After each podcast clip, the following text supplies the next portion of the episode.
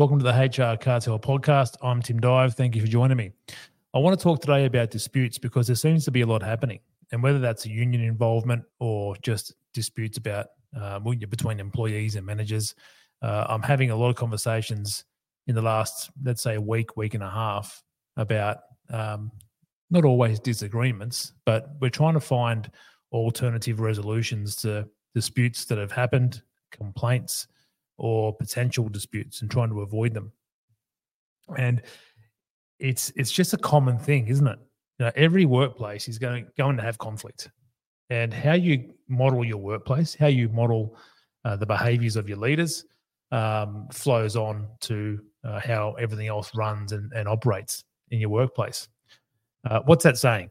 Um, uh, so, yeah, so as the leader, so is your culture. So goes your culture. So goes your company. Something like that. It's very true. You know, it, it starts. It starts at the top down, and um, the way that your leaders conduct themselves, the way that they value communication and openness and transparency, and the safety around that will determine how successful your business is. It's it's just it, it's always the way. Now, there's an added element to the whole dispute thing right now because the industrial relations landscape is giving unions right now a big boost in confidence in um, what they believe they have the right to do and the right to discuss, the right to push, and all that sort of stuff. Um, now, let me get this. Let me get this straight first off. Um, you'll be forgiven for thinking I don't like unions, and and you know my my personal experience dealing with unions over the years has been more so negative because uh, of the position that I'm in, and the position that I, uh, I well, the position I am in is on the I'm on the employer's side for employers, not all employers. Let me make let me make um, sure you're aware of that. You know, for the small and medium sized employers out there that need the assistance. Uh, but um, you know, you'd be forgiven for thinking that unions do have more power now, and that, that they don't actually. You know, they, they really don't. Um, the the the biggest change for the unions landscape in the last couple of years, or with all the the changes that this Labor government has been rolling out, is around single interest bargaining um, and and the likes of the, the the, the changes to negotiating and bargaining for agreements. Right, they're the biggest changes. We haven't seen much impact from that just yet. Um, you know, I, I don't think unions even really know how to how to best leverage multi-employer bargaining. Um, from the employer side, I, I can see holes all the way through the whole model, but um, and I can also see how um, unions doing the wrong thing might weaponize those new rules around bargaining. But all in all, unions don't have any more power, not yet. Right, the the, the Labor government, Tony Burke, the Minister for IR, uh, did put a, a bill into the Senate about a month or so ago now, I reckon, and it got kicked kicked into next year, rightly so, because it's a it's a monster of a of a change to the um to the Fair Work Act, and and and the amendments will have knock on effects for all employers of all sizes. It was rightly kicked into next year because there wasn't enough time, there wasn't enough robust consultation and views taken from the business community, the employers, to where, where the Senate could actually say, yeah, we're comfortable with this, and we think the Australian companies can can handle it. You know, they can't. They can't say that. So, anyway, I digress. Unions do not have more power just yet. Oh, yeah, more so than not. So, um, but they are getting involved, right? They are having, they're very confident. Um, Labor governments are in power everywhere. Um, they're getting their their wish lists um, drawn up and drafted in, in bills and, and that sort of thing from the government, and it's all being pushed, right? So you are going to see more action from unions just because of that, and you are likely, if you're an employer, to have um, unions sniffing around and um, encouraging claims and encouraging disputes and that sort of thing. So, you know, why why are they that way? You know, uh, you know, there's always this there's always this back and forth, isn't there? The employer side versus the employee side, um, and you can get really uh, distracted by by the niggle, by the by what's in front of your face, by what's being presented, and you know, arguing about dollar rates here and there and that sort of thing. But what's really at stake here is the control of the country. And when you really think about it, workplaces are the country. They they provide and produce everything we consume, everything we need. everything we rely on, services, roads, food, uh, you know, you, you name it, you know, um, education, all kinds of things. They're all workplaces. Who controls the workplaces controls the country, controls the productivity, controls the inflation, controls all sorts of things, right? That, that that's that's the, that's the truth of, of the matter. Workplaces are very important to get right, and it, you know, getting down into these into the fight over hourly rates here and there, or um, you know, just seemingly small things all over the place, is a major distraction. All you have to do is go back as far as 1998. I think it was 98. The uh, with the, the the John Howard government took on the Maritime Union of Australia. The, the, the MUA, the stevedores, um, essentially shut down the, the, the you know, shipping coming in and out of Australia. It went on for months from memory. Um, you know, it, it's a, uh, it's, it, it's one of those line in the sand moments in industrial relations. And there are a couple of those, but this is this is the most recent one that we probably all remember. Um, what what what essentially occurred was you know the, the, the Maritime Union of Australia tried to take hold of uh, so all the shipping and everything coming into the country. Now that affected um, the supply chains. It affected trucks and things moving around the country. It affected everything that we rely on because we're such a small country and we import a lot of things. Right. Um, essentially, the, the the country was kind of standing still, and this was a really high profile uh, dispute. The union was very very strong. Um, at, this point. Step the Howard government steps in, um, and they were very, very sneaky, very callous. Uh, they uh, recruited special, so SAS um, uh, uh, members of the, the Defence Force, uh, paratroopers, commandos. I mean, the, the elite of the elite, right? They they uh, recruit. They, they went to their military forces they recruited these guys. They sent them off. I think they sent them off to the to the United Arab Emirates. I think over in Dubai somewhere. And they got trained to Ming stevedores over there. And they brought them back with the intention to infiltrate and take over, uh, you know, the the the wharves and the unions um, that were controlling this sort of stuff. The government sent in, um, you know, guards with balaclavas on, covering their faces with dogs, and they they flushed out these these union members. They locked them out um, and they took back control uh, of of of of this this situation.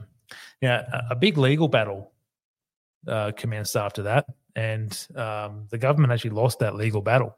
But it just goes to show the reason why I want to talk about that is because when I get asked about why are unions this way, well, when you go back to '98 and you think about that situation, um, it's fresh in the memories of, of, of those senior union leaders and and and maybe the members who are still around and still working that the government will step in and the government will strong arm you.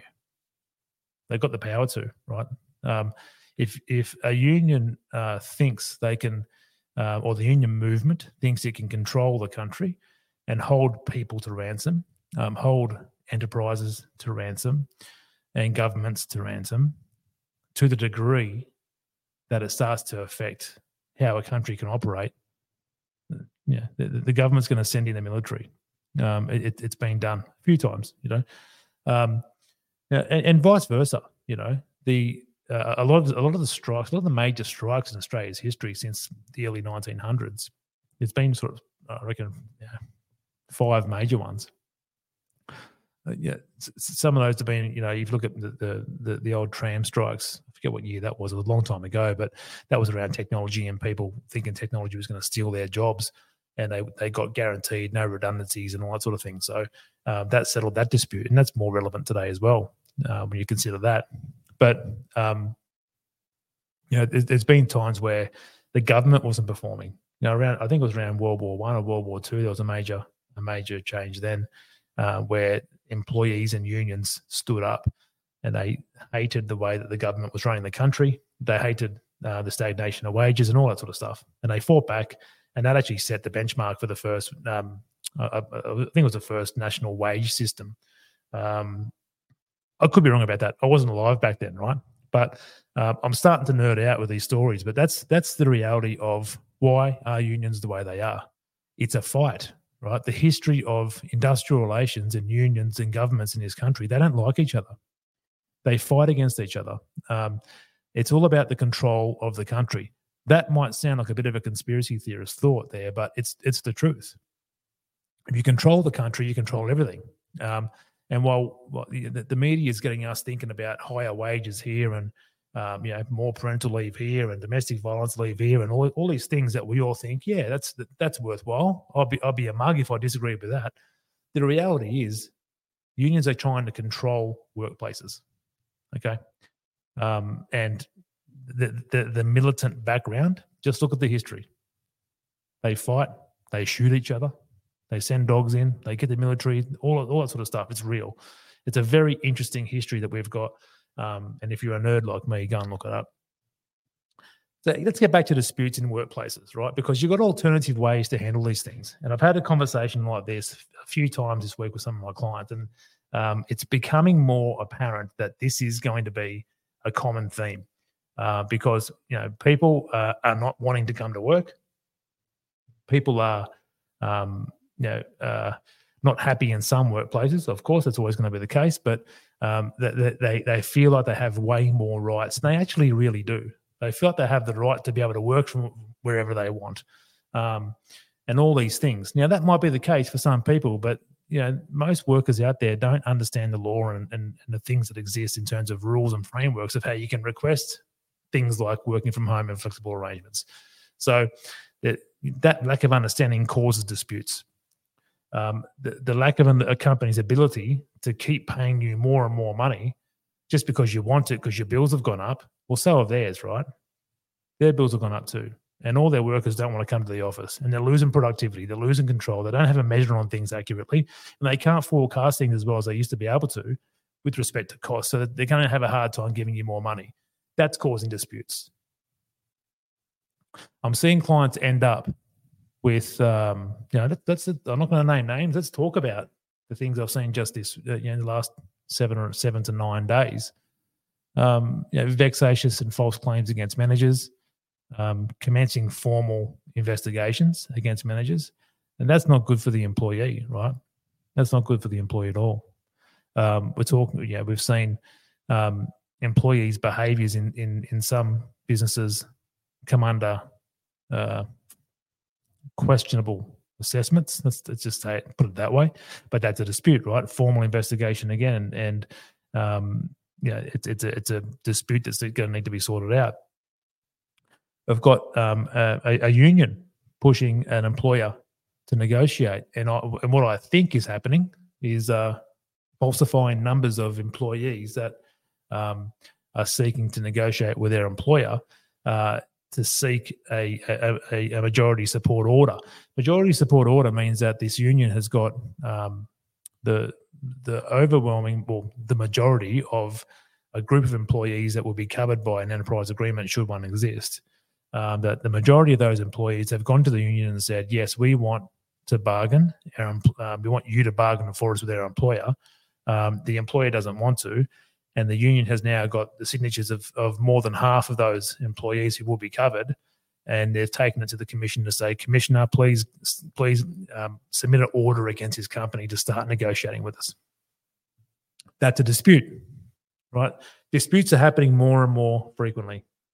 Um, what I want to talk about though is an option that a lot of clients of mine and businesses generally don't know they have. It's a more humane option, oftentimes, depending on the situation. Awkward as it may be, still a more humane way to go about settling a dispute where someone's employment is going to come to an end. Okay.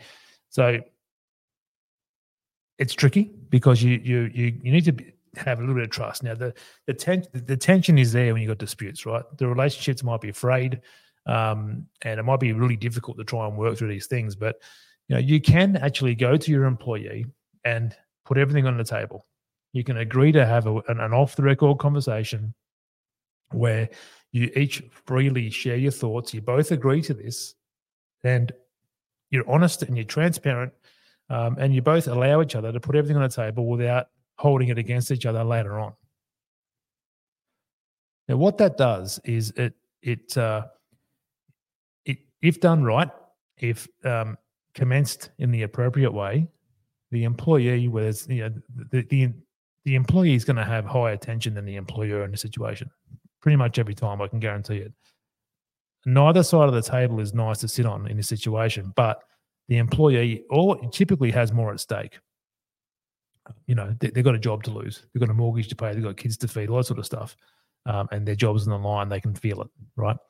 Um, so you've got to commence this conversation in the right way. You've got to expect that the employee is going to be heightened, anxious, fearful, and all that sort of stuff. You've got to expect that. You've got to expect that they might react poorly. You've got to expect they might need to have a few hours or overnight or a day to really think about what was said in this conversation. But what we're trying to do here is get an agreement that we can all say whatever we want to say uh, with respect, we're not throwing allegations around, we're putting all that aside. And let's say that the, the, the nature of the dispute is that this employee is going to lose their role, it's going to lose their job. That's not nice for anyone.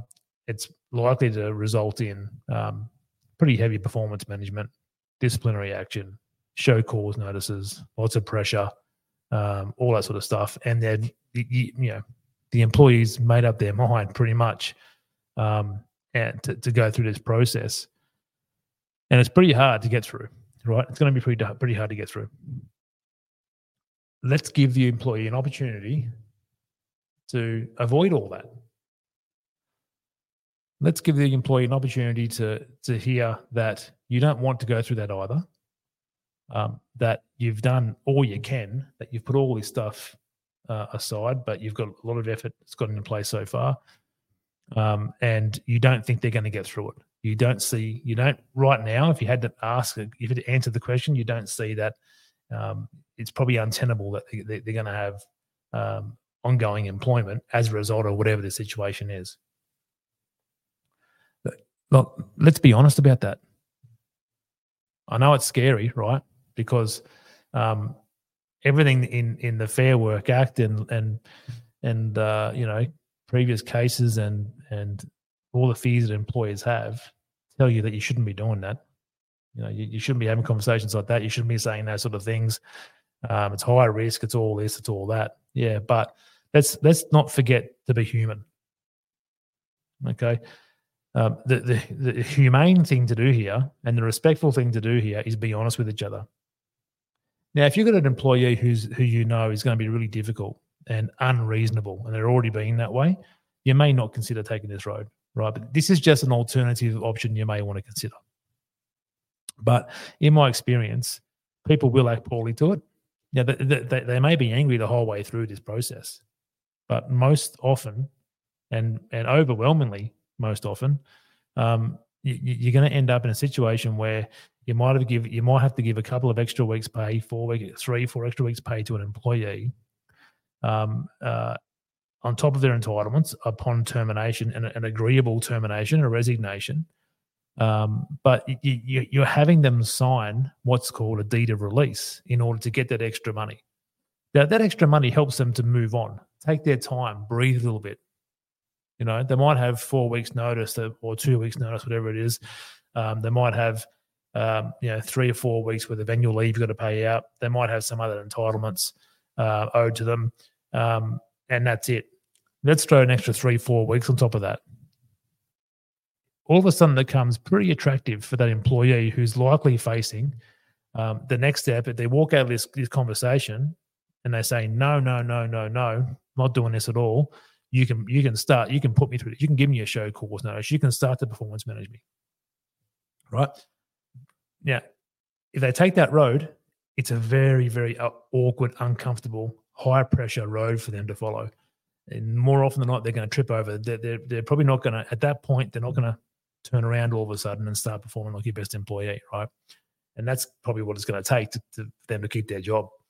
Um, now, if you let them just go and think about this stuff for for a day or so, they're more likely to come to the conclusion that you know what, um, they're right. The boss is right. Um, you know, for whatever reasons exist. It's not good there. I'm not happy there. Um, uh, they're right. I'm probably not going to survive a performance, a, heavy, high, high pressure performance management process. Um, and I could use an extra four weeks on top of whatever else I'm going to get, so I can just take my time.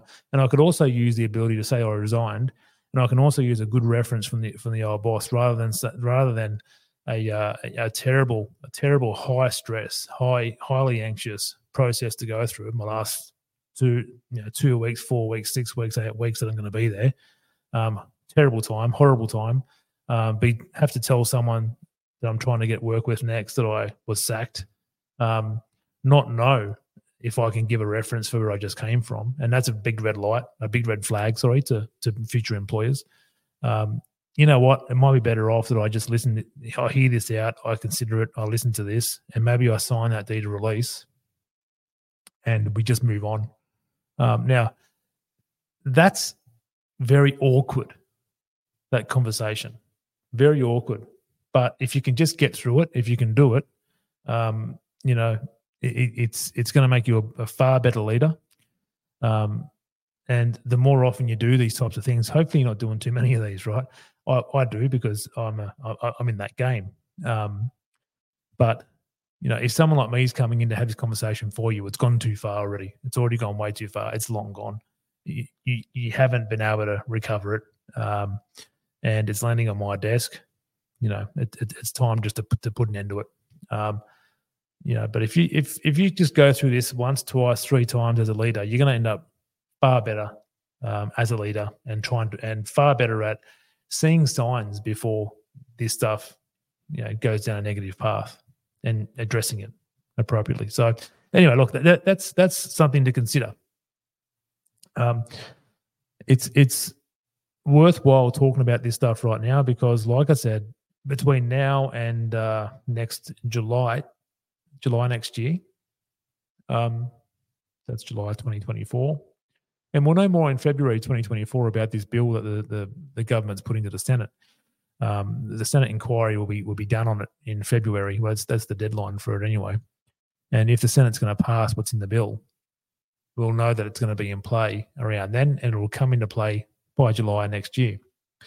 Um, if that if everything that's in that bill gets approved, then these disputes are going to be going on um, even more so be prepared for them, right? Be prepared for them. No one wants to go through your stuff, but you know, as, as an employee, you're going to have to. So good luck with that. All the very best. So look, I, I think I might wrap it up at that one today. Uh, I hope that conversation helps a few people. We did go on a bit of a, a bit of a um, uh, re- not a reminisce in time, but you know we went down a pathway of exploring the, the the history of unions and that sort of thing.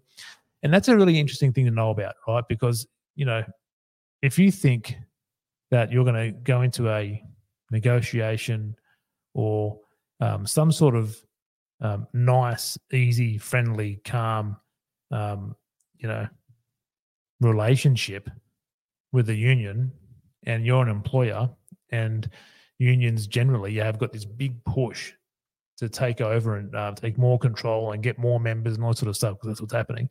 If you think you're going to have very good, friendly, nice relationships with these unions, think again. Not going to happen. Right? You, you you are the enemy to the unions if you're an employer.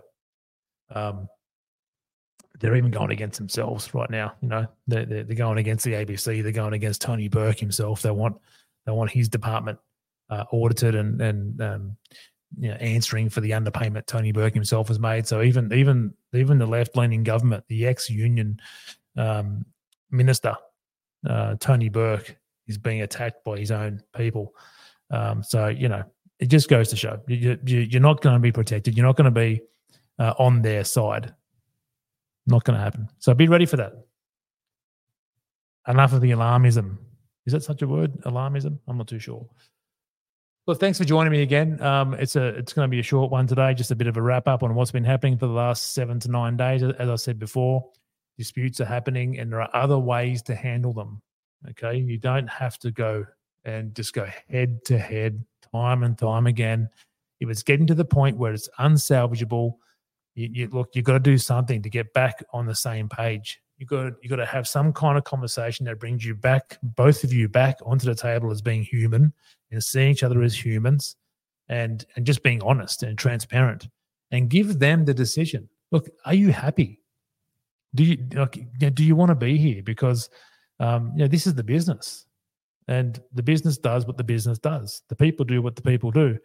Um, if this is so difficult and, and making you so unhappy, you know, given provided the employer is coming from a good, steady place that you've done the right thing, you, are not doing the wrong thing by people and unlawful things.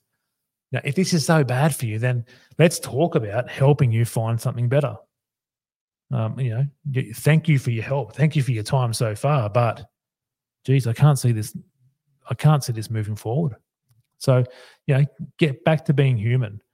Put the dispute aside get everything on the table and talk like humans to each other. And maybe these alternative dispute resolution processes might be what you're looking for. Consider that. Shoot your questions through if you've got them. Go to www.workplaceas.com. Uh, we've got some free templates there you can download and start using them right away. They're, they're all related to performance uh, management. There's a performance improvement plan, there's a position description template, and there's a performance review meeting template. You can you can look at those. There's instructions on all, on, on all three of them, um, and you can start using them right now. Completely free to download. Go to www.workplaceas.com. And until next time, keep a tight workplace.